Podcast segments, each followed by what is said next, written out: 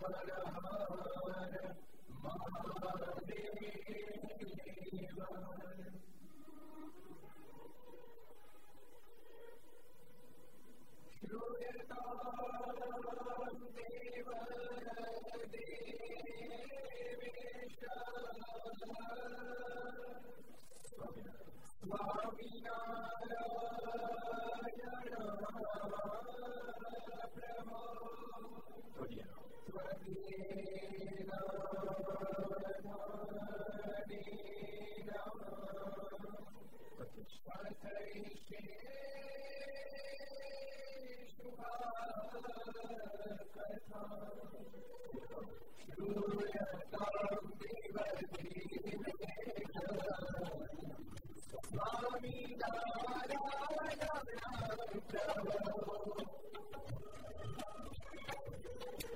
you.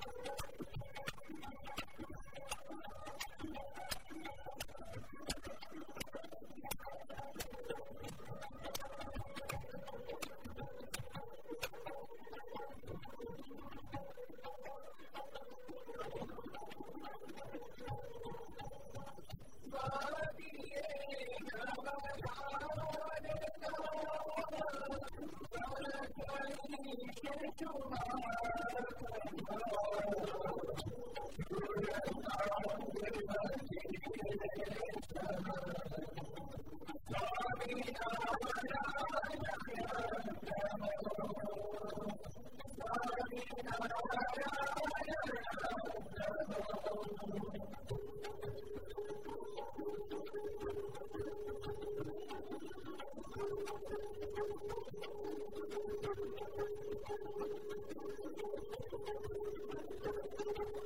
you.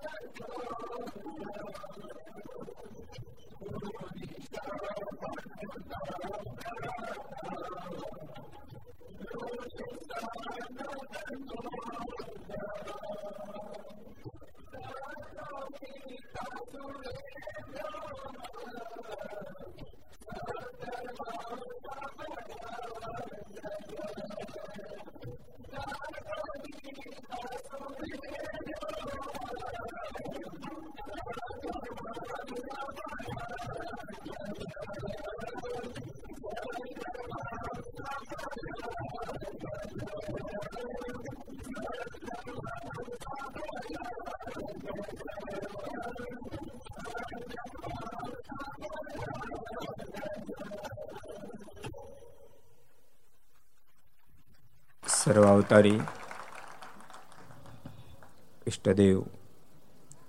ભગવાન સ્વામિનારાયણ મહાપ્રભુની પૂર્ણ કૃપાથી વડોદરા સત્સંગ સમાજના પ્રાણ સમા વાડી મંદિરમાં બિરાજતા ભગવાન શ્રી હિરણા સ્વરૂપ સમાજ સર્વદેવ આ હરિનગરની અંદર આપણા મંદિરમાં બિરાજતા ભગવાન સ્વામિનારાયણના સ્વરૂપ એવા બાલપ્રભુ ઘનશ્યામ, હરિકૃષ્ણ માર રાધાકૃષ્ણ દેવ વગેરે દેવોના સાનિધ્યમાં વિક્રમ સંવત બે હજાર સત્યોતેર, મહાસુદ છઠ, ગુરુવાર તારીખ અઢાર બે બે હજાર એકવીસ, ત્રણસો અઠ્ઠાવીસમી ઘર ઘરસભા આચાર્ય શ્રી શ્રીપતિ પ્રસાદજી મહારાજનો અક્ષવાસનો દિવસ. ઘર સભા અંતર્ગત Shri Haricharitra Chintamani Aastha Bhajan channel, Laksh channel, Kartavya channel, Sardar Katha YouTube, Laksh YouTube, કર્તવ્ય યુટ્યુબ ઘર સભા યુટ્યુબ આસ્થા ભજન યુટ્યુબ વગેરેના માધ્યમથી ઘેરી બેસી ઘર સભાનો લાભ લેનારા સર્વ ભક્તજનો, સભામાં ઉપસ્થિત આજની ઘર સભાના આયોજક, પ્રયોજક આપણા મંદિરના કોઠારી સ્વામી શ્રંગ સ્વામી, બાલકૃષ્ણ સ્વામી, બ્રહ્મ ભૂષણ સ્વામી, બાલમુકુંદ સ્વામી વગેરે બ્રહ્મનિષ્ઠ સંતો, પાર્ષદો, મંદિરના ટ્રસ્ટીશ્રીઓ, સર્વે ભગવાનના ભક્તો બધાને ખૂબ એથી જાજા કરી. જય સ્વામિનારાયણ. જય શ્રી કૃષ્ણ. જય શ્રી રામ. જય હિન્દ. જય ભારત.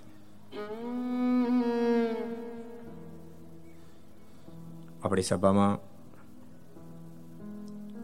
પૂર્વ આર્મેન કર્નલ મકવાણા સાહેબ પધાર્યા છે, સાર્જન્ટ પટેલ સાહેબ પધાર્યા છે, હવાલદાર નવીનભાઈ પટેલ પધાર્યા છે, બીજા જશવંતભાઈ વાઘેલા પધાર્યા બધાને પણ આપણે એક જોરદાર દાળથી વધાવી લઈએ.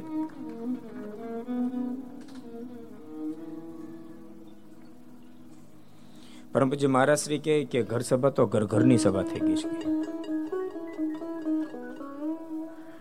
અને ઘર ઘરની સભા ભક્તો, એ તો આપણે આદ્ય વેદની ઉજાઓ છે. આપણા ઘરોથી, આપણા ઘરો તો ભગવાનના નામથી ગુંજતા હોવા જોઈએ. આપણા ઘરો સત્સંગથી ગુંજતા હોવા જોઈએ. આપણા પરિવારો હૃદય ઠસો ઠસ ભગવત ભાવથી ભરેલા હોવા જોઈએ. એ થાય તો જીવન સાર્થક થાય. એમાં ફગીએ તો જીવન ફગી જાય. એમાં ફગીએ તો જીવન ફગી જાય. જેના પણ જીવન દિવ્ય બન્યા છે, ભક્તો યાદ રાખજો, સત્સંગના માધ્યમથી બન્યા છે. સત્સંગથી પ્રભુની પહેચાન થઈ છે. પ્રભુમાં પ્રેમ થયો છે.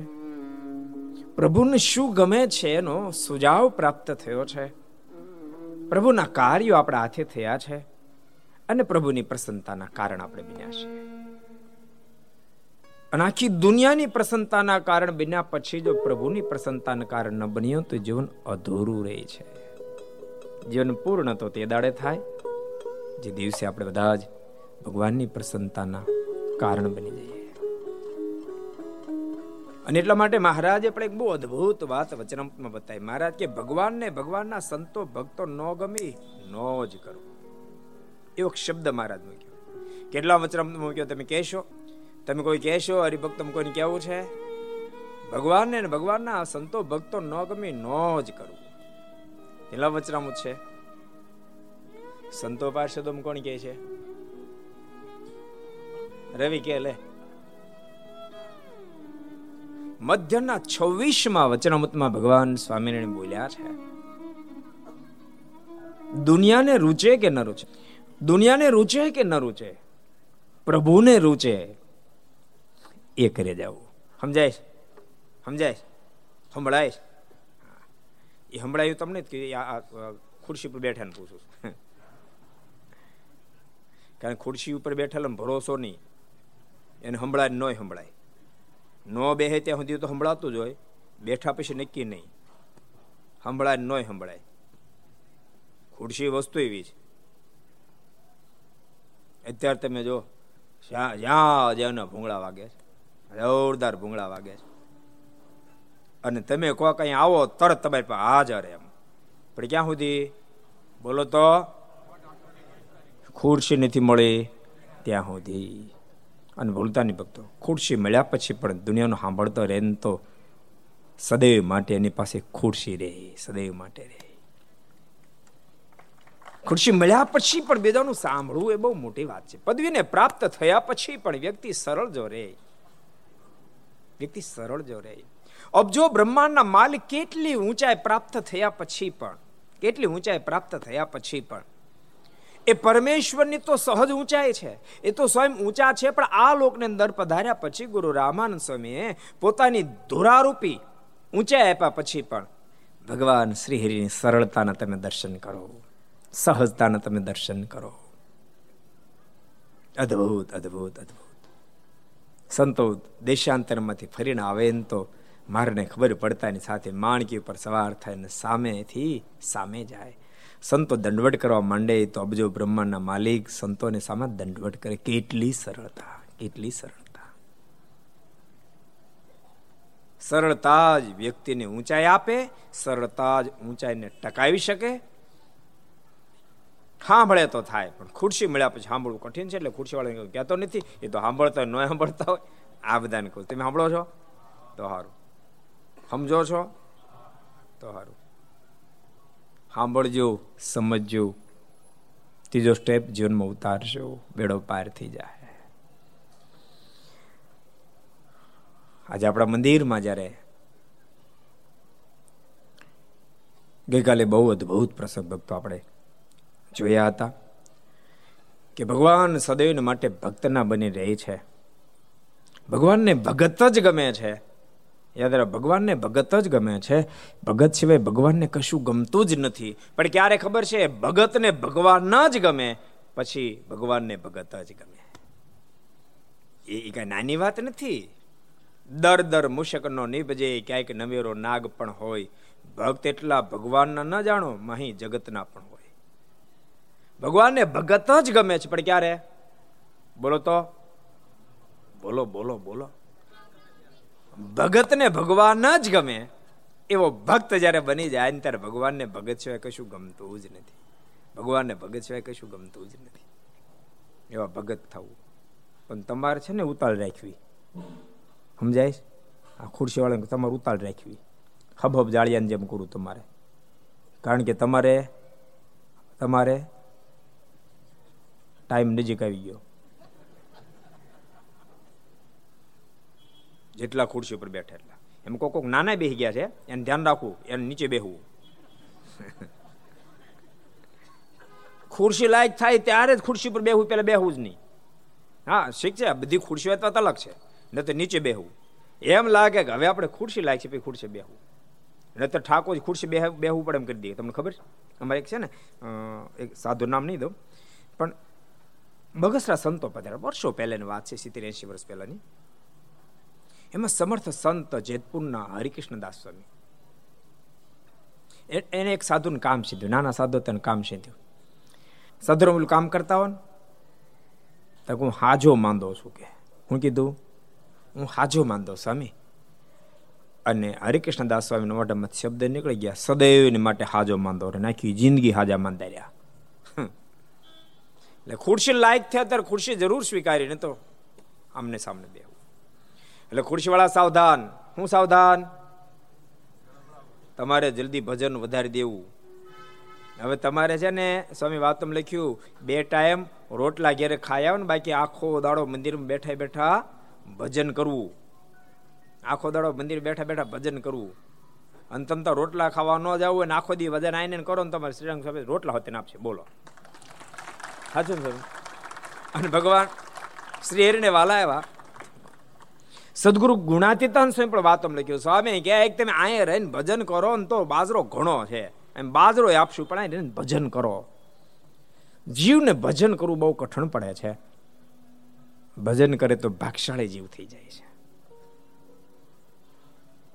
ભગવાન, જ્યારે ભક્ત ભજન કરે છે ત્યાં સર્વ રીતે ભક્તની રક્ષા કરે છે. ગઈકાલે રણછોડ ભગતના પ્રસંગથી આપણે વાત જોઈ હતી કે ભગવાન શ્રી હરિએ રણછોડ ભગતને શાનો રોગ થયો હતો, કોરોનાનો. કોરાનો થયો હતો. ક્ષય રોગ થયો હોવા છતાંય પણ. કોરોના જેટલો જ ભયંકર હા. કાંઈ ક્ષય જેવો તેવો નહોતો ત્યારે. પણ ભગવાને ક્ષય રોગ થકી રક્ષા કરીને પચાસ વર્ષની આવડતા વધારી દીધી. એ પ્રસંગ ગઈકાલે આપણે જોયું બીજા તો ઘણા બધા પ્રસંગો જોયા હતા. હવે આપણે આગળ નાનકડો પ્રસંગ વાંચીએ. એક વખત શ્રીજી મહારાજ તથા ગરાસિયા આદોભાઈ તથા વિપ્ર શ્યામજી તે માનકુએથી ભુજ આવ્યા. ને ત્યાં કલ્યાણેશ્વર મહાદેવના દર્શન કરીને મહારાજ બારોબાર બીજે ગામ જવાનો વિચાર કરતા હતા. તેવામાં આદાભાઈએ ગામમાં જઈને હિરજીભાઈ તથા સુંદરજીભાઈ તથા ગંગારામ મલને સમાચાર કહ્યા જે મહારાજ અહીં પધાર્યા છે.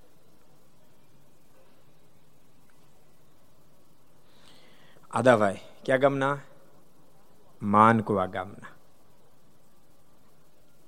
માનકુવાના આદાભાઈ ભક્તોનો પ્રસિદ્ધ બહુ પ્રસંગ છે આદાભાઈ એટલે ભરાડી માણસ હતા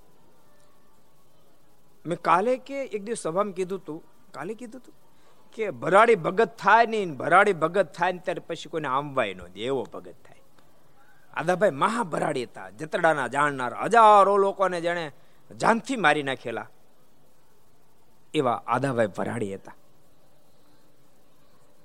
એમાં એક દાડો ઘટના ઘટી. ભગવાન સ્વામિનારાયણે ભુજમાં યજ્ઞ કરેલો. અને ત્યાં જગજીવન કુબેરજીત વગેરે યજ્ઞ કરેલો. બહુ પ્રસિદ્ધ પ્રસંગ છે ભક્તો. આદાભાઈ ભરાડી માણસ હતો. અને મહારાજે ભુજનો યજ્ઞ ધ્વંસ કરાયો હિંસામાં યજ્ઞ. એને અવલંબન કરીને આદાભાઈને ભગવાન સ્વામિનારાયણ સાથે બહુ દ્વેષ બંધાયેલો.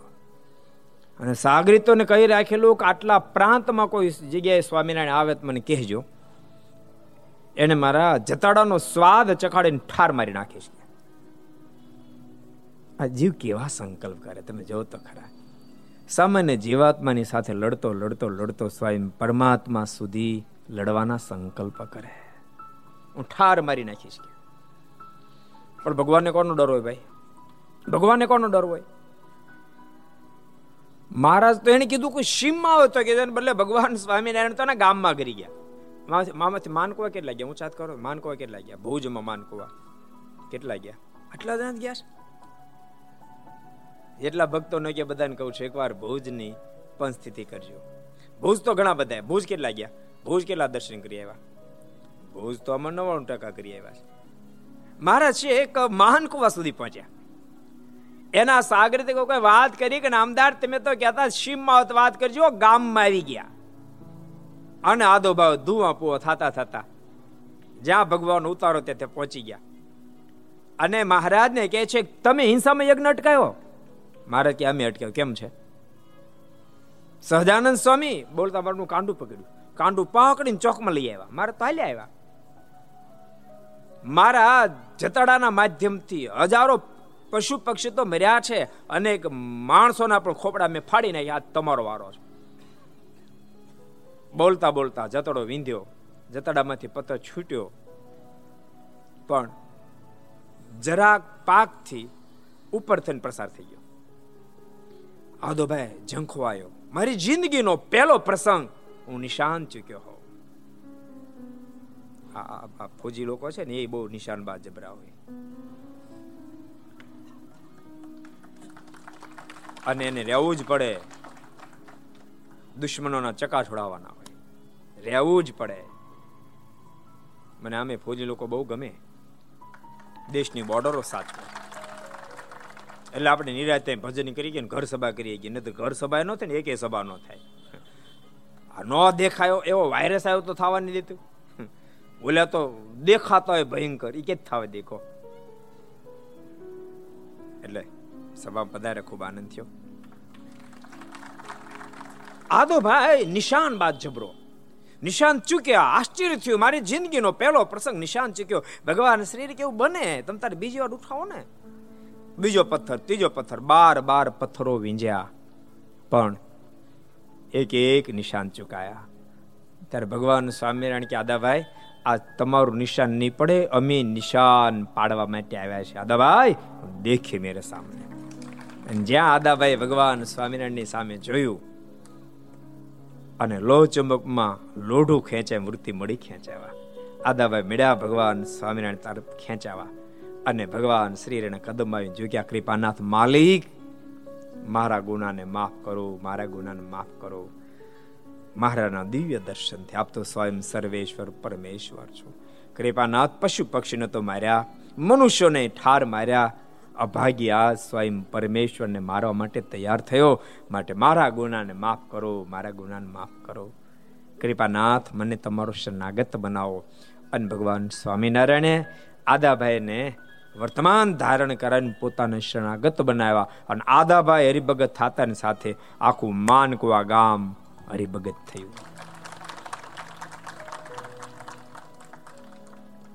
જીવ જલ્દી ભગવાન ભજે એમ નથી, પરંતુ આ ધરતી પર જીવાત્માને જન્મ મરણના ફંદમાંથી બહાર કાઢવા માટે, ભવાટીની ભટકણમાંથી બહાર કાઢવા માટે પરમાત્મા વારંવાર ધરતી પર પધારે, ભગવાનના સંતો પધારે.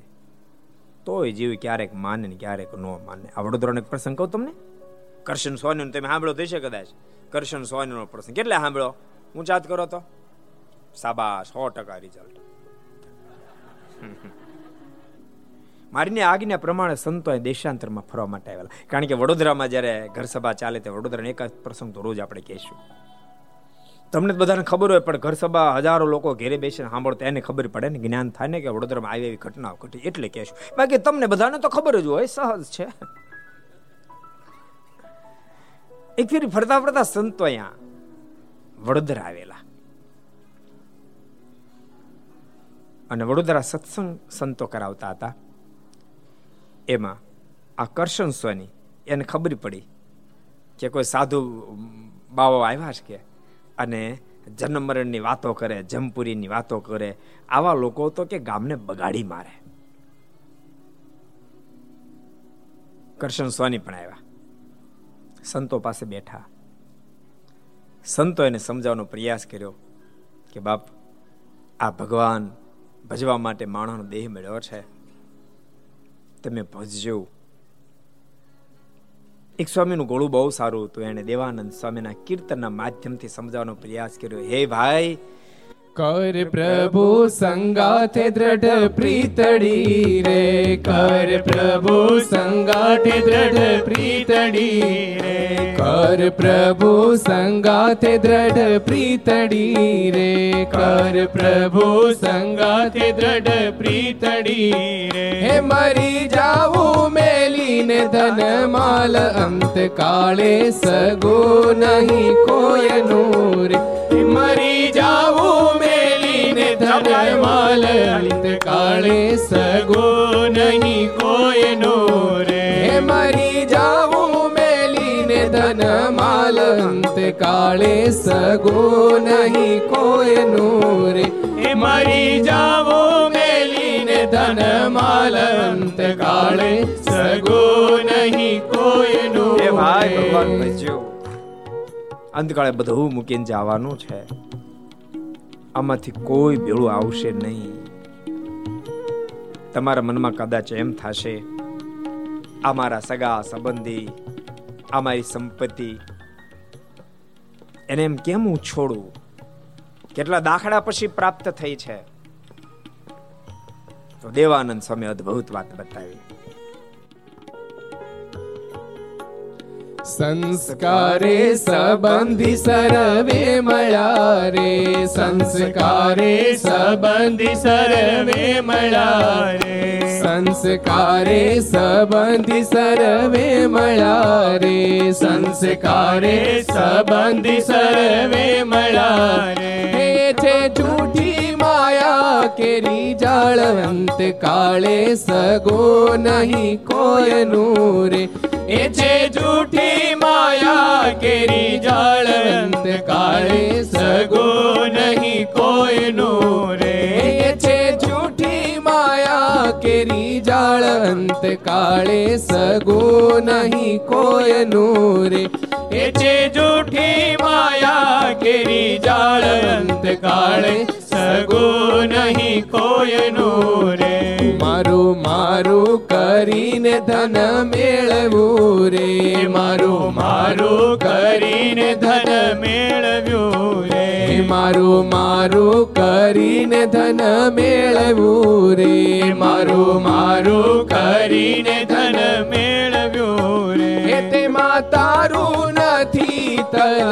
તલભાર અંત કાળે સગો નહીં કોયનું રે તેમાં તારો નથી તલભાર અંત કાળે સગો નહીં કોયનું રે તેમાં તારું નથી તલભારવંત કાળે સગો નહીં કોયનું રે તેમાં તારું નથી તલભારવંત કાળે સગો નહીં કોયનું રે કર પ્રભુ સંગાથે દ્રઢ પ્રીતડી રે કર પ્રભુ સંગાથે દ્રઢ પ્રીતડી રે કર પ્રભુ સંગાથે દ્રઢ પ્રીતડી રે કર પ્રભુ સંગાથે દ્રઢ પ્રીતડી સંગાથે દ્રઢ પ્રીતડી રે કર પ્રભુ સંગાથે દ્રઢ પ્રીતડી રે કર પ્રભુ સંગાથે દ્રઢ પ્રીતડી સ્વામી, બહુ અદ્ભુત સરસ સરસ વાતો કરી. પણ યાદ રાખજો ટીચર પોસાય તેટલું સારું ભણાવ, પણ સ્ટુડન્ટને ભણવું જ ન ટીચર શું કરી લેખોજી હે? એમ સ્વામી તો ઘણી સરસ સરસ વાતો કરી. ભગવાન ભજવાની, આ કશું જ ભેળું નહીં આવે. અને ભગવાન નહીં, ભજો તો મરશો, ત્યારે જમપુરી જાશો. ઘણી વાતો સમય કરી. વાતો જ્યારે પૂરી થઈને ત્યારે કરશન સ્વામી કે હું બધી યાદ રહીશ કે. આ તમે જેવા સાધુડાએ જમપુરી બધું ઊભું કર્યું છે કે. જમપુરી બમપુરી કશું છે જ નહીં. અને ભોળા લોકો માને, અમે તો સ્વાની જાત, અમે તો બુદ્ધિશાળી બહુ હોય, અમે હોશિયાર ચાલાક બહુ હોય, કોઈનું નો મેન નહીં. સંતો તેમ છતાં સમજાવવા પ્રયાસ કર્યો. ઉદ્ધતાથી કરશન સ્વાની ઉત્તર મળ્યો આપવા. સંતો કે તો કાંઈ નહીં તમે ન માનો તો. જ્યારે અનુભવ કરું, તેદી માનજો એમ કહી અને સંતોએ વાત બંધ કરી, બે ચાર દાડા સંતો રોકાયા, વડોદરામાં અને સંતો અહીંથી વિદાય લીધી. આ બસ સમય પછી સમય વ્યતીત થવા મળ્યો કરશન સોની ખૂબ સમૃદ્ધ માણસ. એટલે એ સમૃદ્ધિના અહંકારમાં. ભક્તો, આ દુનિયાની મોટો માણસને અહંકારી બનાવી નાખે છે. એ સમૃદ્ધિના અહંકારમાં આખી જિંદગી કોઈદી ભગવાન ભેજ્યા નહીં. અને અંતકાળ આવી ગયો. ભગવાનના ભક્તો ભૂલતા નહીં. આ લોકનું નામ જ મૃત્યુ લોક છે. હજારો પ્રયાસો કર્યા પછી પણ મરવાનું નક્કી છે. ચણ્યું ખળબળવાનું ઉગ્યું આથમવાનું નામ એનો નાશ છે. હજારો પ્રયાસો કર્યા પછી પણ મોતના મોઢામાંથી નહીં બચાય. બીમાર થયેલો કરશન. ઘણા બધા પ્રકારના ઉપચારો કર્યા, પરંતુ તેમ છતાંય વેહલાલજી મહારાજે જેમ વાત લખી, અદ્ભુત વાત લખી. સંતાઈ પેઠે નહીં મોત મૂકે. ચૂકાવવાથી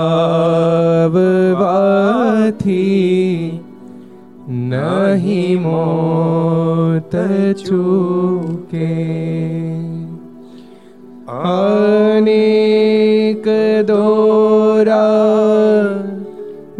દશી હાથ બાંધે આયુષ તૂટે નહીં કોઈ સાંધે આયુ તૂટે નહીં કોઈ સાંધે હજારો પ્રયાસો કર્યા પછી પણ મોત તો આંબી જ જવાનું. ભારતમાં રહો તોય ભલે, અમેરિકામાં વયા જાઓ તોય ભલે અફઘાનિસ્તાન વયા જાઓ તોય ભલે, મોત તો આંબી જવાનું આંબી જવાનું આંબી જવાનું. હજારો પ્રકારના ઉપચારો કરશો. તમારા સગા દીકરા ડોક્ટર હશે તોય મરી જાવ ડોક્ટરે મરી જવાના તો? કોઈ જીવંત નથી રહેવાનું. ભક્તો પણ તેમ છતાંય આ જીવ બચવા માટે વલખા મારી મારી કરે છે. બોલતા નહીં, મોતને કોઈને અટકાવી શકે. મોત અટકી ન શકે, મોતને સુધારી શકાશે. અને મોતને સુધારે ડાહ્યો પુરુષ કહેવાય, સજ્જન પુરુષ કહેવાય મહાપુરુષ કહેવાય છે. અને મોતને અટકાવવાના પ્રયાસ કરીને મૂર્ખ કહેવાય. શ્રીમદ ભાગવતમાં કૌંસે મોતને અટકાવવાનો પ્રયાસ કર્યો, મૂર્ખમાં સાબિત થયો. અને પરીક્ષિત મહારાજાને સમાચાર મળ્યા. સાતમે દિવસે તક્ષક નામનો સર્પાયન તમને ડંખ મારશે. પરીક્ષિતે મોતને સુધારવાનો પ્રયાસ કર્યો. અતઃ પુષ્ચામી સંસિદે યોગી નામ પરમમ ગુરુ. હે ગુરુદેવ, હે યોગીઓમાં શ્રેષ્ઠ. જેનું મોત નજીક આવી ગયું હોય એ વ્યક્તિ શું કરવું જોઈએ મોત સુધારવા માટે પરીક્ષિતે પ્રયાસ કર્યો. તો પરીક્ષિત મહાપુરુષ સંજ્ઞામાં ગણાઈ ગયા. યાદ રાખજો, ડાહ્યો પુરુષ મોતને અટકાવવા પ્રયાસ ન કરે, મોતને સુધારવાનો પ્રયાસ કરે. વેહલાલજી મહારાજ કે મોતને અટકાવવાનો પ્રયાસ કરે અને તો મૂર્ખ કહેવાય. વેહલાજમાં માના શબ્દો. મૂર્ખાજનો મોત થકી ડરે છે. તે શું ડરાથી કદી ઉગરે છે મૂર્ખાજનો તથકી ડરે છે તે શું ડરાથી કદી ઉગરે છે. મોડું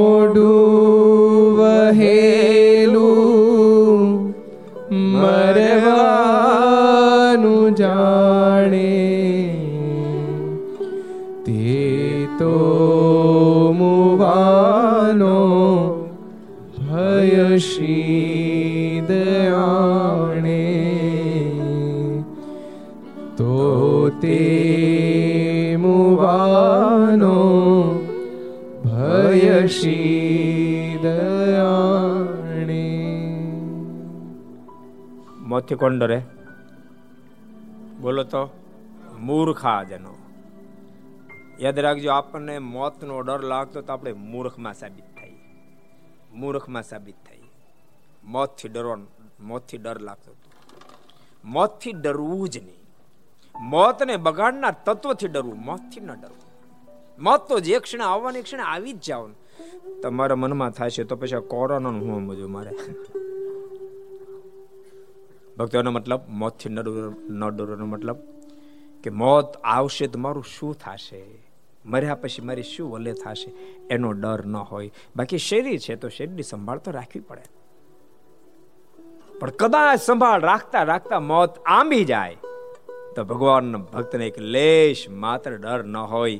કારણ કે એને ખબર છે, મને તેડવા માટે કાળ નથી આવવાનો. અનંત કાળના કાળના કાળના, કાળ એવા સ્વયં પરમેશ્વર પધારવાના છે. મારા અંત કાળે જરૂર મારે આવવું. બિરુદ મારું બદલે ને સર્વ જનને જણાવવું અબજો બ્રહ્માના માલિક સ્વયં પોતે વિમાન લઈને મને તેડવા માટે એટલે ભગવાનના ભક્તને ડર ન હોય. મૂર્ખા લોકો મોતથી ડરે. હું કામ ડરે ખબર એને ખબર છે? આખી જિંદગી નહીં કરવાનું જ કર્યું નથી કોઈ ભગવાન ભજ્યા, નથી કોઈ મંદિરે ગયા, નથી કોઈ માળા કરી, નથી કોઈ પૂજા કરી. નથી પોતાના હાથે કોઈ સારું કામ કર્યું, નથી કોઈને આંખીનો આંસુ લૂછ્યા, નથી કોઈને આતડી ઠારી, નથી કોઈને આશીર્વાદનો પાત્ર બન્યો. આ જીવો ત્યાં સુધી માકડ એમ બીજાનું લોહી પી પી કરે આખી જિંદગી કોઈ લોહી જ પીધું હોય. કોઈ દાડો જિંદગીમાં સારું કામ જ ન કર્યું એટલે એને મોતનો ડર લાગે છે કે મર્યા પછી મારી વલે શું થશે? જ્યારે ભગવાનનો ભક્ત તો પોતાના દેહ કરતાય ભગવાનને ભગવાનના સંતો ભક્તોમાં અધિક પ્રેમ કરી જાણતો હોય. ઘર કરતાંય મંદિર વધારે વાલું બની ચૂક્યું હોય. ભક્તો રહેવાનું તો ઘેરે જ હોય. ને તો કોઈક દાવો કરીશ, તો પછી એટલો, જેટલું ઘેર રોકેલું મંદિર રહેવું જોઈએ ને, એવું નથી. સાચું કહું છું, કાલે પૂજ્ય સ્વામી, જ્યારે વાત કરી શ્રંગ સ્વામીએ કે વડોદરા બહાર અમે નથી ગયા અને વડોદરાના ભક્તોએ જ અઢાર અઢાર કરોડ રૂપિયા આપીને મંદિર બંધાયું રૂપિયા કોને વાલા ન હોય નેત્રભાઈ કોને વાલા ન હોય? કોઈ પચીસ હજાર આપ્યા, કોઈ પચાસ હજાર, કોઈ લાખ, કોઈ બે લાખ, પાંચ લાખ, પચીસ લાખ, પચાસ પચાસ લાખ. ભલામણા પચાસ લાખ રૂપિયા મંદિરમાં આપી દે. જો મંદિર વાળું ન હોય તો. જો સત્સંગનો મહિમા ન હોય તો પચાસ લાખ મંદિરમાં આપી દે કરતા ઓડી ગાડી સેકડીએ ન લઈ આવે? કે નવી આવે?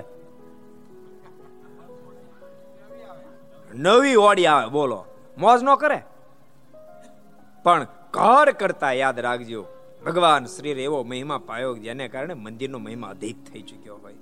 તો એ દાન થાય ને તો દાન થાય નહીં. તે માનતા નહીં? એ તો લોકો વાતો કરી તે એના માન માટે તું માન હાટું કરીને એક પાય કોઈને આપે ને એક પાય નો આપે. એ કઈ નાની વાત નથી. કોઈને આપવું એ કઈ નાની વાત નથી. મહિમા જ્યારે પરમેશ્વરનો સમજાય, ભગવાનનો જ્યારે મહિમા સમજાય, ભગવાનના સંતો ભક્તો જ્યારે મહિમા સમજાય, મંદિરની મહત્તા જ્યારે સમજાય ને ત્યારે દાન થાય, બાકી એક રૂપિયો ન નીકળે. હળી જાય ભલે હળી જાય. આપે નહીં. ટેક્સમાં આપી દેવો, ભલે આપી દેવો પણ મંદિરમાં ન આપે. સારા કામમાં ન વાપરે. કોઈ ગરીબ નિરાધારને માટે ન વાપરે. મહિમા સમજાય ત્યારે અપાય. અને વડોદરાનો સત્સંગ આમ તો ઘણો મોટો છે, પરંતુ તેમ છતાં કે સુરતના સત્સંગ જેવડો નથી.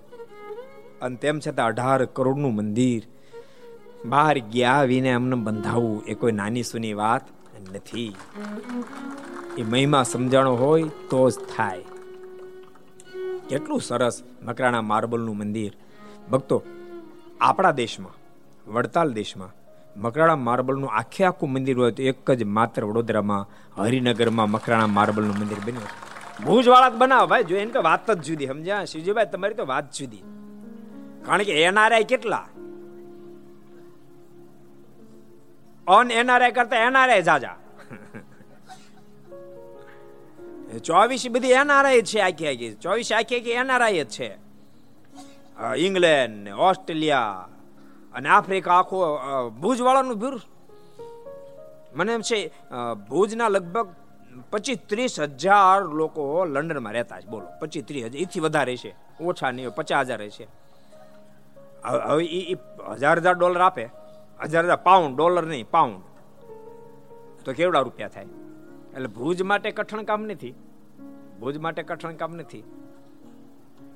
અને એ પાછું સ્થાન શ્રીજી મહારાજે સ્વયં બંધાવેલા સ્થાનમાં મંદિર બંધાવવું એટલે એના માટે કઠણ કામ નથી. પણ એને તો ધન્યવાદ છે, પણ અમારા વડોદરાના ભક્તોને એથી અધિક ધન્યવાદ છે કે વડોદરામાં લક્ષ્મણ દેવના તાબાનું શ્રંગ સ્વામીને ધન્યવાદ અને થોડા સંતો પાછા આવું સરસ મંદિર નિર્માણ કરાયું. મારાનો બહુ રાજીપો થાય. મંદિર કોઈ બાંધતો બહુ રાજીપો છે શનિવારનો સાચું કો બહુ રાજીપો છે. મધ્યના સત્તાવીસમાં ભગવાન સ્વામિનારાયણ એમ કે ત્યાગ વૈરાગના પક્ષને મોળો પાડીને મંદિર બંધાવ્યા. એ કઈ નાની વાત છે? ત્યાગ વૈરાગના પક્ષને મોળો પાડીને મંદિર બંધાવ્યા. અને ભક્તો, મંદિર એ મોક્ષનું સદાવ્રત છે. મંદિર એ મોક્ષનું સદાવ્રત છે. એ કઈ નાની વાત નથી. મહારાજે મંદિરો નિર્માણ કરાયા, જાતે માથે પથ્થર લઈને બંધાવ્યા. એવું તમે વડોદરામાં આખું મંદિર દિવ્ય નિર્માણ કર્યું.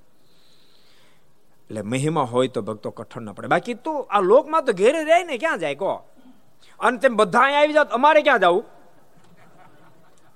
અમારે ક્યાં જવું કોજી તમે આવો નહીં, પણ આવી ગયા તમારે ક્યાં જવું?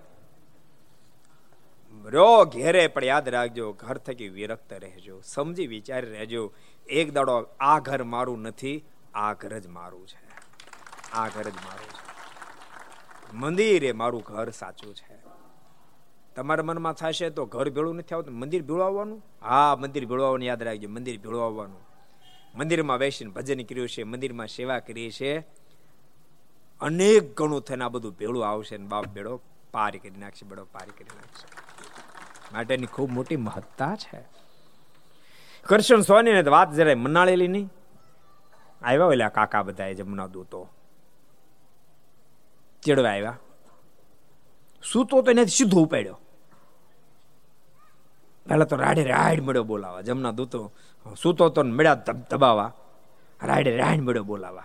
બચાવો બચાવો બચાવો. ઘરના સંબંધી બધા લાગી ગયા. બાજુ વિટાડા શું થયું શું થયું? તો કે મને મારે ચા મને મારે બચો તો કાંઈ કોઈ નથી. અરે, પણ કેટલા જણા? એટલે પણ અહીં કોઈ નથી.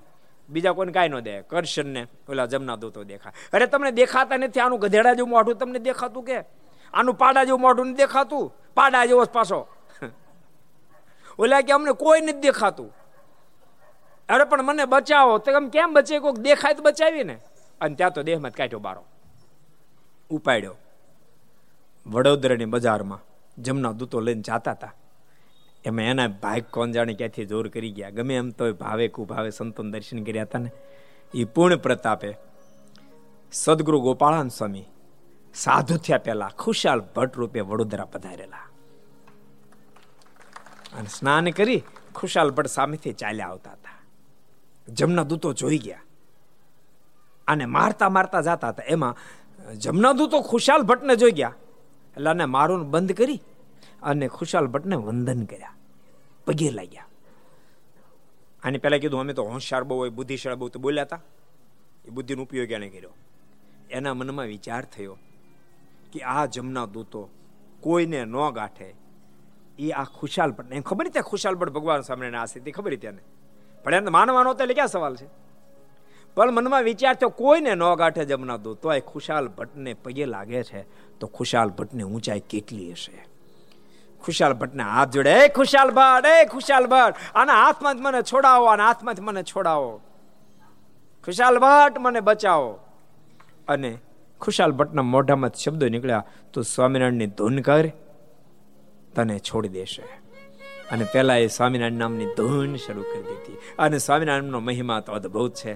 એટલે તો સદગુરુ પ્રેમ છે કે પ્રેમાનંદ સ્વામી મોઢામાં શબ્દ નીકળ્યા છે. સ્વામી નારાયણ સ્વામી નારાયણ ઊંચે સાદે ગાય, ઊંચે સાદે ગાય. સ્વામી નારાયણ સ્વામી નારાયણ ઊંચે સાદે ગાય, ઊંચે સાદે ગાય. સાંભળીને જમદૂત તેને દૂરથી લાગે પાય, દૂરથી લાગે પાય. સાંભળીને જમદૂત તેને દૂરથી લાગે પાય, દૂરથી લાગે પાય. પ્રાણી સ્વામિનારાયણ સ્વામિનારાયણ ગાઈએ રે. સ્વામિનારાયણ ગાઈએ સ્વામી નારાયણ સ્વામી નારાયણ ગાઈએ પ્રાણી સ્વામી નારાયણ ગાઈએ પ્રાણી સ્વામી નારાયણ ગાઈએ પ્રાણી સ્વામી નારાયણ ગાઈએ સ્વામિનારાયણ મહામંત્ર જ્યાં બોલાય ને જમના દૂતો ફરકી છે એના હાગે. જ્યાં કૃષ્ણ સ્વામિના મોઢામાં સ્વામિનારાયણ સ્વામિનારાયણ સ્વામિનારાયણ નામનો ધ્વનિ નીકળવા માંડ્યો. જમના દૂતે કરશન સ્વામીને છોડી દીધા. દૂર જોઈને હાથ જડ ઊભા રહ્યા. ખુશાલ ભટ્ટને કીધું, હવે અમારે શું કરવાનું? અમે એને લેવા માટે આવ્યા હતા. ખુશાલ ભટ્ટના મોઢામાં શબ્દ નીકળ્યો હવે તમે એને લઈ ન જઈ શકો. એના મોઢામાંથી સ્વામીના નામનો નાદ નીકળ્યો છે. એ ભગવાન સ્વામીનો આશ્રિત બની ચૂક્યો છે. ખુશાલ ભટ્ટે પૂછ્યું, કેમ કરું કરશન ભગવાન સ્વામિનારાયણ આશ્રિત થવું છે કે એમને જવું હે સ્વામી, જલ્દી મને આશ્રિત. ખુશાલ ભટ્ટ, જલ્દી મને આશ્રિત કરી દો.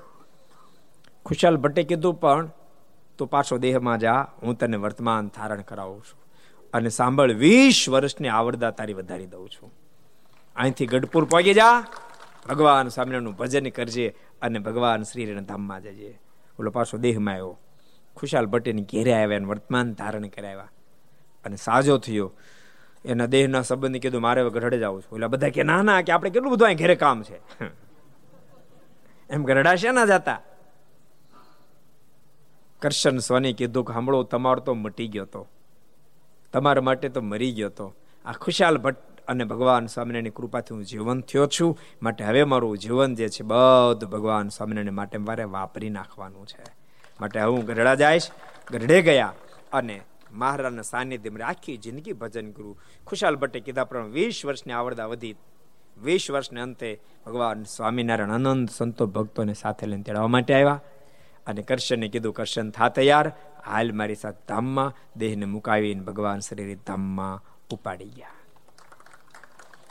ભક્તો, એક વાત તમને કહું?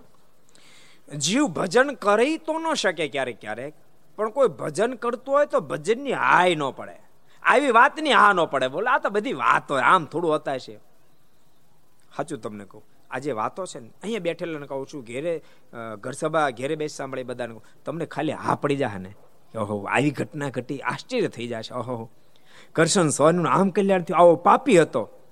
આવી રીતે કલ્યાણ થઈ ગયું, હા પડી જાય ને તો તમારું કલ્યાણ થઈ જાય એનું તો થઈ ગયું, તમારું થઈ જાય હા પડી જાય તો. જીવને ભગવાનની હા પડી જાય. ભગવાનના ભજનની હા પડી જાય. ભગવાનની કોઈ રીતે હા ન પડે, એટલે તો સ્વામી વાતમ લખ્યું, સ્વામી કે ભજન કરજો. ભજન તે શું? સ્વામિનારાયણ ભગવાન છે, સ્વામિનારાયણ ભગવાન છે, સ્વામિનારાયણ ભગવાન છે. સ્વામી કે એટલું ભજન કરશો ને, તો પણ બેડો પાર થઈ જાય આપણે બધા ભાગશાળી છીએ, ભક્તો, આપણને પ્રગટ ભગવાનની પ્રાપ્તિ થઈ ગઈ. અને એ બધું શક્ય ભારતમાં જન્મે એને જ થાય. અથવા તો ભારતની સંસ્કૃતિ જેને ટચ થયા ને થાય. બાકી તો ભગવાન ધરતી પર આવે છે, એ વાત મનાવી જ ક્યાં છે? દુનિયા કોઈ માનતી નથી. હિન્દુસ્તાનની સંસ્કૃતિ સિવાય કોઈ માનતું નથી. હિન્દુસ્તાનની સંસ્કૃતિ સિવાય કોઈ માનતું નથી કે ભગવાન આ ધરતી પર આવે છે. એમ માને છે કે કોઈ એમ કે એના એના ઓલિયા પુરુષ આવે, કોઈ કે દીકરા આવે છે. પણ સ્વયં ભગવાન આ ધરતી પર પધારે છે, એ તો બાપ આપણી સંસ્કૃતિ જ કહી છે. એ સંસ્કૃતિમાં ઠાકોરજી આપણને જન્મ આપે એટલે ભાગશાળી છે. બહુ સરસ પ્રસંગ ભક્તો આપણે જોતા હતા, આદાભાઈનો. આદાભાઈ બહુ જ આવ્યા જ્યાં મહારાજ બિરાજતા હતા. આદાભાઈ અને શ્યામજીભાઈ બંને ભુજ આવ્યા, મારી સાથે આગળ વધ્યા. અને મારા જ્યારે જતા હતા ને એ વખતે, જો ભગવાનના ભગત કામ કેટલા લાગે? દોડતા દોડતા આદાભાઈ. દોડતા દોડતા આદાભાઈ સુંદર સુતારની ત્યાં ગયા કીધું કે મહારાજ જતા રહે છે. મહારાજ આવ્યા હતા, જતા રહે છે.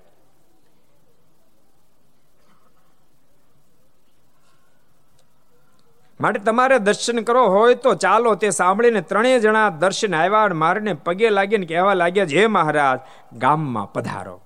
વિનંતી મારણ કરી, કૃપાનાથ, આપ મારા ગામમાં પધારો.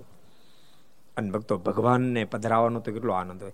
અત્યારે આપણે પધરાવણીમાં ઠાકોરજી લઈને સંતો જાય છે તો ભક્તોને કેટલો આનંદ થાય, કેટલો આનંદ થાય છે. આ સભામાં બેઠેલામાંથી જ ઘણા ભક્તો તો ભક્તો જ્યારે પધરાવણી કરવા ઠાકોરજી લઈને જાય ને ત્યારે રડી પડે છે.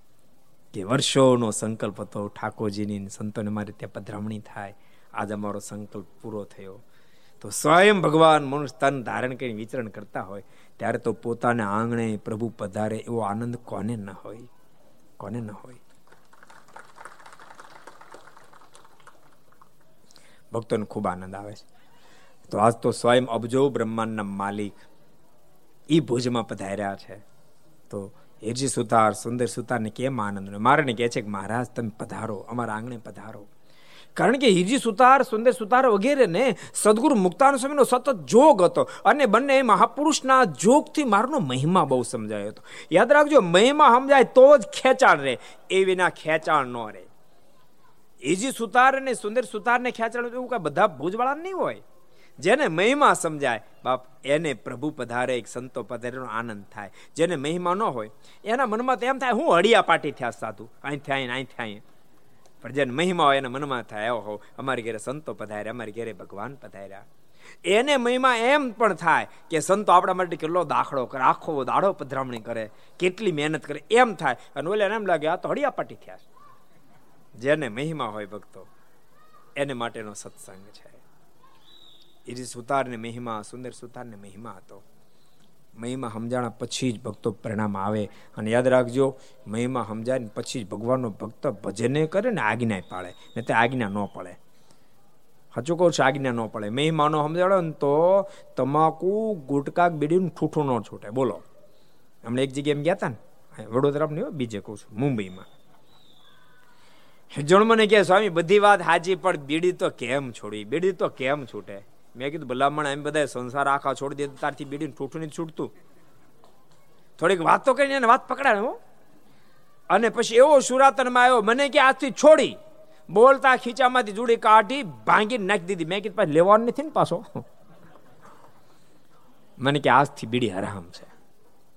મહિમા સમજાય એટલે બધું થાય. સુંદર સુતાર રીજી સુતારને મારનો મહિમા બહુ હતો. મહારાજે કીધું, મહારાજ, આપ ગામમાં પધારો. ત્યારે મહારાજ કે, અમે ગામમાં નહીં આવીએ. તે રીજીભાઈ તથા સુંદરજીભાઈ મારનો આ જલને પરાણે ગામમાં લઈ ચાલ્યા.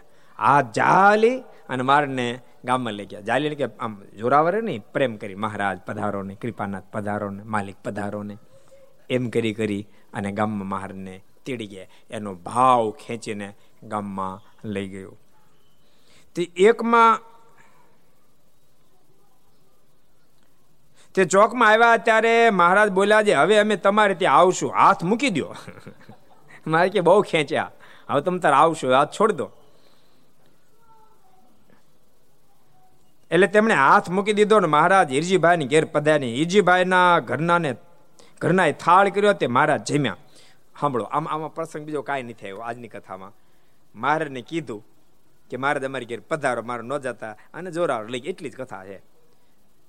જો ભગવાન નો સમજાય તેમ આવી હું લીલા લખી છે? આવી લીલા બહુ મહત્વની છે કે ભગવાન ભક્તના પ્રેમને કેટલા બધા આધીન બનતા હશે અને ભક્તને ભગવાનને પોતાના આંગણે લઈ જવાની તાણ કેવી રહેતી હશે? ભગવાન મેં કાલે કીધું હતું ને કે દિવ્ય ચરિત્રો તો બહુ જરૂર પડે તો કરે તો માનુષિક ચરિત્રો જ કરે. એ તો ભગવાનને જરૂર પડે આદા ભાઈને હરખા કરવા માટે એટલે દિવ્ય ચરિત્ર દેખાડ્યું. અને આદા ભાઈને દિવ્ય સ્વરૂપે દર્શન આપ્યા.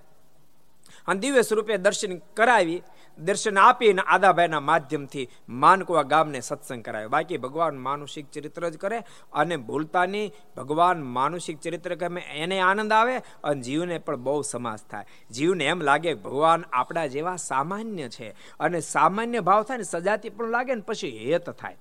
પછી ભગવાનમાં હેત થાય અને હેત થયા પછી સંતો પાસે કથા વાર્તા સાંભળે ત્યારે એ મનુષ્ય ચરિત્રમાં એને દિવ્ય ભાવના દર્શન થાય અને જીવાત્મા ભવસાગરની પાર ઉતરી જાય.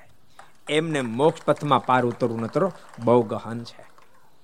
એટલે બહુ અદ્ભુત વાત છે કે હિરજીભાઈ અને સુંદરજીભાઈ મારને પોતાને ત્યાં લઈ ગયા. અને મહારાજ બે દિવસ ત્યાં રોકાયા અને બે દિવસ રોકાઈને પછી મહારાજ માનકુવાથી આગળ વધ્યા. જો આ પ્રસંગ હાવ સામાન્ય છે ને, તો મહારાજ ક્યારેક દિવ્યતા દેખાડે. માનુષ્ય ચરિત્ર. આ માનકોનો જે પ્રસંગ કહું. નાથાલાલનો. સાંભળ્યો તમે? નાથાલાલનો પ્રસંગ. કેટલા સાંભળ્યો? નાથાલાલનો પ્રસંગ માનકુવાનો. કેટલા સાંભળ્યો? કોઈ નથી સાંભળ્યો? તે સાંભળ્યો લ્યો. મહારાજ માનકવાદ પધારેલા. પછી મહારાજ કીધું, મારે વેંગાડિયા જવું છે. તે અમને કોઈ વળાવ્યો મળશે? તે ડોશીમાં હતા. એ ડોશીમાં કીધું, આ મારો નાથો દીકરો છે. નાથો અડધો ગાંડો હતો. બુદ્ધિ ઓછી હતી. મારે કે મારે નાથાને લઈ જાવ મારે નાથાને ઉપાડ્યો. નાથાની સાથે મારે વેંગાડી જતા થોડાક આલ્યા ને, તે નાથાએ માણકીનું ચોકડું પકડ્યું. અને મારે ને કે એકદમ ભગવાન છો. મહારાજની માણકીને ચોકડું પકડી રાખ્યું. અને મારીની માણકીને ચોકડું પકડીને મારે કહે કે તમે ભગવાન છો? મહારાજ કે, હાલી, હું મળ્યો છું. અમે ભગવાન ભગવાન કાંઈ નથી. પણ મારી માં કહેતી, મહારાજ કે, તારી માય હાવ ગાંડી. અમે કાંઈ ભગવાન ભગવાન નથી. તો તો સારું એમ કરીને વળી ચાલતો થયો. વળી અડધો કિલોમીટર કિલોમીટર પગ્યા ને આગળ ત્યાં વળી ચોકડું પકડ્યું. અને મારે કે સાચું બોલો ને. તેમ ભગવાન છો. મારે કે લઈ ફીર ના પાડે એમ ભગવાન નથી. તો તમે તમે ના પાડો, પણ મારી માં કહેતી તેમ ભગવાન છો. મારે કેમ કાંઈ ભગવાન ભગવાન નથી. તો તો સારું વળી થોડાક આગળ ત્રીજી ફેર ચોકડું પકડ્યું. મારે કે સાચું બોલો હું તો હાવ અભણ માણા અને મને બહુ ખબર પડે ને તેમ ભગવાન છો. મારે કેલા કહીએ છીએ ભગવાન નથી. તારે બે હાથ, અમારે બે હાથ, તારે બે આંખ, અમારે બે આંખ. બધું હરખું છે. કાંઈ ભગવાન ભગવાન તો તો સારું એમ કરતા કરતા વેંગળી પહોંચી ગયા. અને ત્યાં મહારાજ એક ઓટા પર બેઠા. પછી મહારાજ કે, લે, આ માણકીને પાતો આવ્યો પાણી પાતો આવ્યો તો લ્યો, તમે ઉપર બેઠા અને હું ચાલતો ચાલતો પછી પાવા મારે જવાની એવો કઈ નવરો નથી કે? મને માથે બે હવા દો પાવા જાઓ. બે જણા બેઠા માણકી પર બોલો, એક મારે બીજો નાથો. મને મને માણકી ઉપર બે હસવા દો તો જાઓ. મારે કે ભાઈ બેસ ને જાન તું પાણી પાવા. અને પછી નાથો માણકી ઉપર બેસીને પાણી પાવા માટે ગયો. પણ જ્યાં ગુના નજીક ગયો ને માણકીને પગ લપસ્યા, સીધો ઘોડી સોતો, ગુનામ ગયો. પણ બે વાહ હજાર પાણી. ડૂબ્યો, માણકી સોતો. અને મારા સો દોઢસો હાથ દૂર બેઠા હતા. ને હાથ લાંબો મહારાજ કર્યો. હાથ લાંબો કરી અને માણકી સોતા ઊંચકી અને બહાર કાઢ્યો. નાથો માણ, માણકી પર હેઠો ઉતર્યો ચોકડું કાઢ્યું. ગોળ ગોળ ફેરો તો આવ્યો મહારાજ પાસે. મારે કે સાચું બોલો તો? ભગવાન ચોક ચોકડા વાળી કરું? મારે કે ભાઈ સાહેબ જો માર તો નહીં પણ સાચું બોલો, ભગવાન ચોક કરું ચોકડા માર તો નહીં ભગવાન છે. ના તો કે કા? લાગતો કા દેવ, બાતો સે નહીં માનતા. કહેતા હતા ને ભગવાન નથી, માનવું પડ્યું ને? અને સાંભળો, હજી એમ નહીં માનું. હજી મને એક ભગવાન પણ દેખાડો તો માનું. અને ભગવાન શ્રી બોલ્યા નાથા દેખે મેરે સામને. નાથા જ્યાં ભગવાન સ્વામિનારાયણની સામે જોયું. ત્યાં તો દિવ્ય સ્વરૂપે મારના દર્શન થયા. ના તો પગમાં પડીને કે કૃપાનાથ, હું ભલે અડધો ગાંડો પરંતુ મારી માં સો સો ટકા ડાય કે જેણે મને ભગવાન તમારી ઓળખાણ કરાવી દીધી. હું ભલે ગાંડો હોઉં, પણ મારી માં ડાય, અને એ જ માં ડાય કહેવાય, યાદ રાખજો, જે પોતાના સંતાનને ભગવાનની ઓળખાણ કરાવે. જે માં પોતાના સંતાનને ભગવાનની ઓળખાણ ન કરાવે, જે માં સંતાનને ભગવાનમાં પ્રેમ ન કરાવે એ માં માં જ નથી. એ જ માં માં છે જે પોતાના સંતાનની અંદર સંસ્કારનું સિંચન કરે. સારા રૂડા સંસ્કારનું સિંચન કરે. એને ભગવાનની પહેચાન કરાવે, એને સદ વિચારો આપે, એને સારું જીવન જીવવાની કળા બતા એ જ માં છે. અને એવી જ માં પૂજનીય છે. એવી જ માં પૂજનીય છે. યાદ રાખો, આપણા વેદોએ કીધું, આપણી શ્રુતિઓએ કીધું, પિતૃદેવો ભવ, માતૃદેવો ભવ, પણ બધી માં નહીં. પોતાના સંતાનો ને સંસ્કારનું સિંચન કરી માં. બાકી તમે સાંભળ્યું? એક જણાને ફાંસીની સજા થઈ, લો કહી દઉં. એ કઈ પૂજનીયમાં કહેવાય? ફાંસીની સજા થઈ. પછી ફાંસીની સજા થઈ એટલે પૂછું, છેલ્લે, ફાંસી લટકાવતા પહેલા શીપાયું કે તારી કોઈ છેલ્લી ઈચ્છા? તો કે આ મારે મારી માને મળવું છે ચોરી કરી લે એટલે ફાંસીની સજા થયેલી મારી મારી માને મળવું એની માને બોલાવી, એની માં આવી. બોલ બેટા, શું કામ? તો નજીક આવો. તો શું કામ છે કે એને નજીક આવો ને પછી કહું. એમાં નજીક ગઈને તે નાકે બટકું ભરી ગયું. તોડી નાખ્યું નાક. એમાં રાડું નાખતી રહે તો તોડી નાખ્યું. ઓલા બધા કે ભલામણ તારે મરી જવાનું છે ને તારી માનું નાક કા ખાઈ ગયો? ભલામણ એક તો આ આ ભાવ ભોગે છો. અને ત્યારે ચોરના મોઢામાંથી શબ્દ નીકળે સાંભળો મારી માના નાક એટલા માટે મારે બટકું ભરવું પડ્યું. હું જ્યારે નાનો હતો ને ભણવા ગયો, ત્યારે મેં એક પેન્સિલ ચોરી હતી. મારી માને દેખાડી માં મેં પેન્સિલ ચોરી, મારી માં રાજી બહુ થાય કે બેટા બહુ સરસ કામ કર્યું, આપણે પેન્સિલ લેવી નહીં પડે. બીજી પેન ચોરી. બેટા, આ તો એથી સારું કામ કર્યું. આપણે પેન નહીં લેવી પડે, તેથી નોટ ચોરી.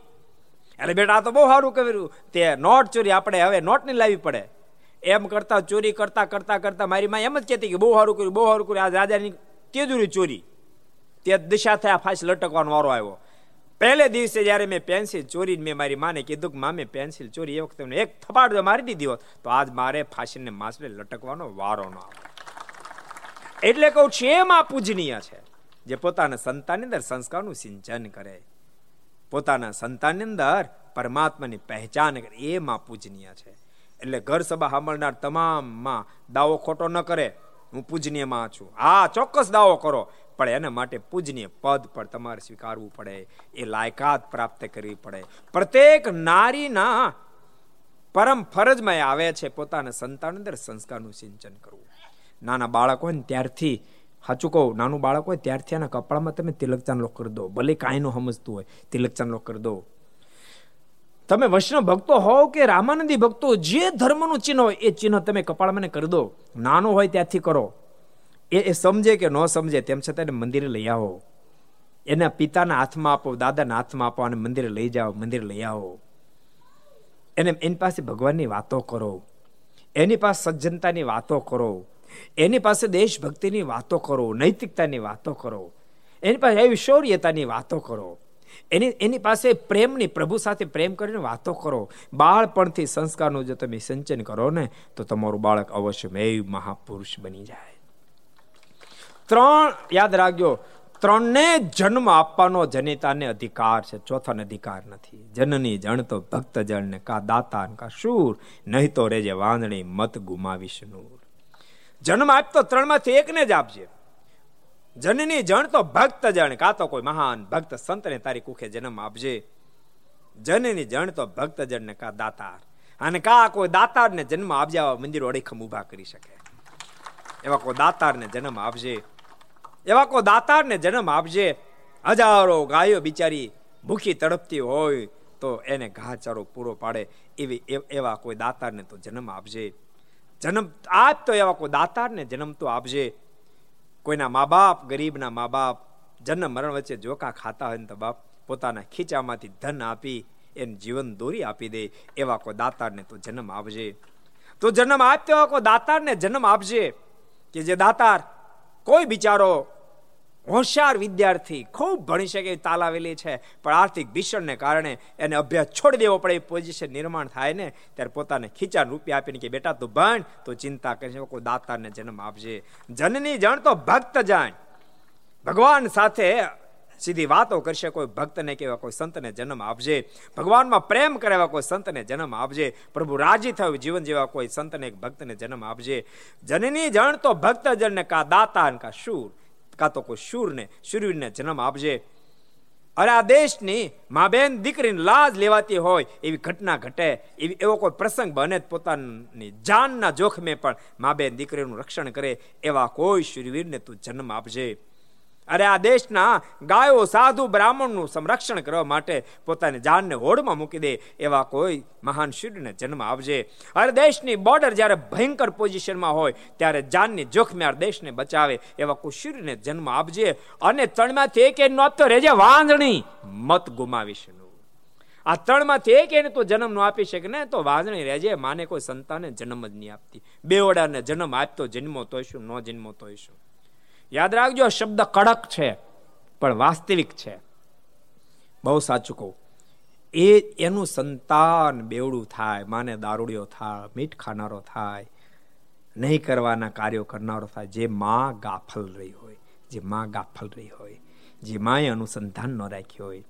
એના મનમાં એમ થાય, કારણ કે સંતાન નાનું હોય ત્યારે એને પોતાની યુવાની હોય. મારે તો બસ મોજ, શોખમાં જિંદગી જીવવાનું, આ મોજમાં અને બસ મોજ કરી અને જિંદગી જીવે. છોકરા શું કરે છે એની સામે ધ્યાને ન આપ્યું હોય. સારા સારા વસ્ત્રો અલંકાર ધારણ કરી અને બસ માર્કેટમાં જવું, આ જોવા જવું, તે જોવા જવું. મંદિર તો ઠામકું ગમે નહીં, સાધુ સંતો ગમે નહીં, સત્સંગ ગમે નહીં, સારું કાર્ય ગમે નહીં, વડીલની વાત સાંભળવી ગમે નહીં, એના બેવડા થાય. સમજાય? એના બેવડા થાય. બાકી જે માં સાવધાનથી જીવન જીવે, ભૂલતા નહીં. એનું સંતાન માણસ બની જન્મ હોય. પણ જે માં સાવધાન હોય ને, એનું સંતાન જન્મે ત્યારે માણસ બની જન્મ હોય. મરે ને ત્યારે બાપ મહામાનવ બનીને મરે, મહામાનવ બનીને મરે. જે માં બે સાવધાન બની જિંદગી જીવે, એને ત્યાં સંતાન જન્મ ત્યારે તો માણસ બની જન્મો હોય. જન્મ હોય ત્યારે તો માનવ બની જન્મો હોય. પણ મરવાનું થાય ને ત્યારે દાનવ બનીને મરે, દાનવ બનીને મરે. પોતાના સંતાનને મહામાનવ બનાવો, કે દાનવ બને માના હાથની વાત છે. માટે જેટલા ઘર સભા સાંભળતા હોય પ્રત્યેક સાંભળતા ઘેરે બેસી સાંભળ તમામને કહું છું, તમામ સ્ત્રી ભક્તો ખૂબ સાવધાન બને, ખૂબ સાવધાન બને. અને ભૂલતા ને એટલા બધા સાવધાન બનો, એટલા બધા સાવધાન બનો, તમારા સંતાન સાથે તમે પ્રેમનો નાતો બાંધો, તમારું સંતાન તમારી પાસે નિષ્કપટપણે વર્તી શકે, એટલો એની સાથે પ્રેમનો નાતો બાંધો. કદાચ બાય મિસ્ટેક સંતાન તમારું ભણવા ગયું, બહાર ગયું, અને કાંઈક ભૂલ કરીને આવ્યું, તમને કહી દે કે મા મેં આમ ભૂલ કરી અને એ વખતે બાળકને પ્રેમથી સમજાવી ભૂલમાંથી બહાર કાઢજો અને તમારા બાળકની પાસે મીઠા બે આંસુ પાડજો. એને લાફો મારવા કરતા મીઠા બે આંસુ પાડજો. એને જ્યારે એમ અનુભવ થશે, મારી ભૂલનો પારાવાર પશ્ચાતાપ, મારી ભૂલનું પારાવાર દુઃખ મારી માને થઈ રહ્યું છે. માની મમતાથી બાળક ફરીવાર જિંદગીમાં ભૂલ નહીં કરે. વાંચો તમે સત્યના પ્રયોગો. મહાત્મા ગાંધીનો અદ્ભુત પ્રસંગ સંભળાઈને પછી કથાની વિરામ આપીશ. મહાત્મા ગાંધીએ હરિચંદ્રનું આખ્યાન જોયું. એ પહેલા તમને ખબર છે, બાળપણનું જીવન તો અતિ અતિ નીચું હતું. ચોરી કરે ચોરી કરે. બીડીઓના ઠૂઠા પીવે. ઠૂઠામ કરવડે હવે ઠૂઠાની સિસ્ટમ ઓછી થઈ ગઈ છે. કેમ લાગે? કે હજી છે? હે? હવે લગભગ નહીં રહી હોય. આપણને ભાઈ ખબર ન હોય ને બહુ. આપણો વિભાગ નહીં ને? કોક કદાચ વિભાગ આવી ગયા હોય. ઊંચા તો કરાવે ને એ વિભાગ વાળા કેટલા, આમ તો કરાવે નહીં ને. આપણે કોઈની લાશ થોડી લેવાય છે. બાકી આમાં કોઈ કોક બેઠા હોય, ન બેઠા હોય કોઈ. હાવ થોડી કઈ સભા વાંધણી હોય કે ઠૂઠા વગરની.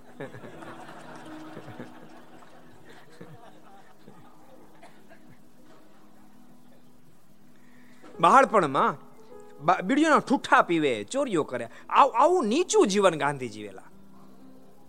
પણ હરિચંદ્ર આખ્યાન જોયું, પારાવાર પશ્ચાતા થયો. મેં શું કર્યું?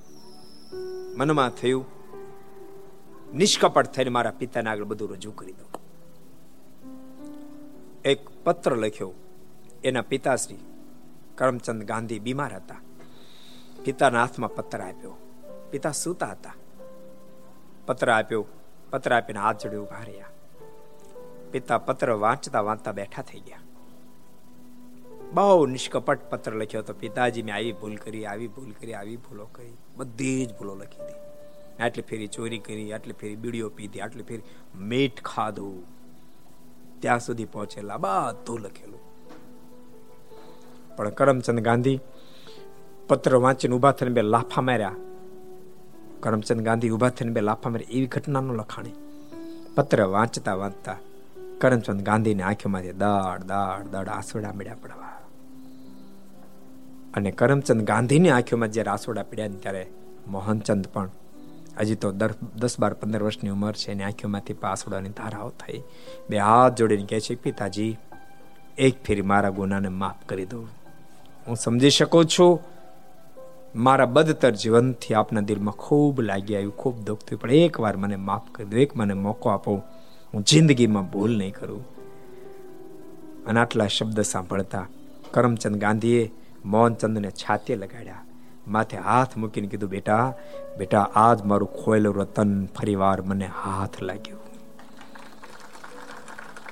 મારે માટે દુઃખના આંસુ હર્ષમાં પલટાઈ ગયા, હર્ષમાં પલટાઈ ગયા. મારું ખોયેલું રતન મને હાથ લાગ્યું. એમ પ્રત્યેક મા બાપ પોતાના સંતાન ઉપર અનુસંધાન રાખજો. ભૂલતા નહીં. હવે તમારા સંતાનોને સંપત્તિ કમાઈ બહુ કઠિન નથી. તમે કદાચ થોડીક ઓછી સંપત્તિ આપીને જાશો તો ચિંતાનો વિષય નથી, છોકરા કમાઈ લેશે. પણ તમારા સંતાનોને સંસ્કાર આપવાનું ભૂલાય ન જાય. ધન કમાવીની હોડમાં તમે તમારા સંતાનોને સંસ્કાર આપવાનું ભૂલી નહીં જતા ને તો પારાવાર પસ્તાવું પડશે. પસ્તાતા પસ્તાતા રોતા રોતા પાર નહીં આવે આ વાતને જો તમે ભૂલી જશો તો. માટે સંતાન ઉપર ધ્યાન આપજો, સંસ્કાર ઉપર ધ્યાન આપશો. સંસ્કાર ઉપર ધ્યાન આપશો, સંતાન ઉપર ધ્યાન આપશો. તો સાચા અર્થમાં તે મા બાપ સાબિત થશો. એને જ મા બાપ કહેવાય, જે મા બાપ સંતાનને ભગવાન સુધી પહોંચાડી દે. જન્મ મરણના ફંદમાંથી બહાર કાઢી નાખે, એ સાચા મા બાપ કહેવાય. એનો ખૂબ ખટકો રાખજો. એ ખાસ ભગવાનના ભક્તોનું ભલામણ છે. આજે નાથાના મોઢામાંથી શબ્દ નીકળ્યા. કૃપાનાથ હું અડધો ગાંડો, પણ મારી માં ડાય કે જાણે મને તમારી ઓળખાણ કરાવી દીધી. હું કૃતકૃત્ય બની ગયો, કૃતકૃત્ય બની ગયો. એ પણ માન કુવાનો જ પ્રસંગ છે. એ શબ્દોની સાથે આજની ઘર સભાને ભક્તો આપણે વિરામ આપશું.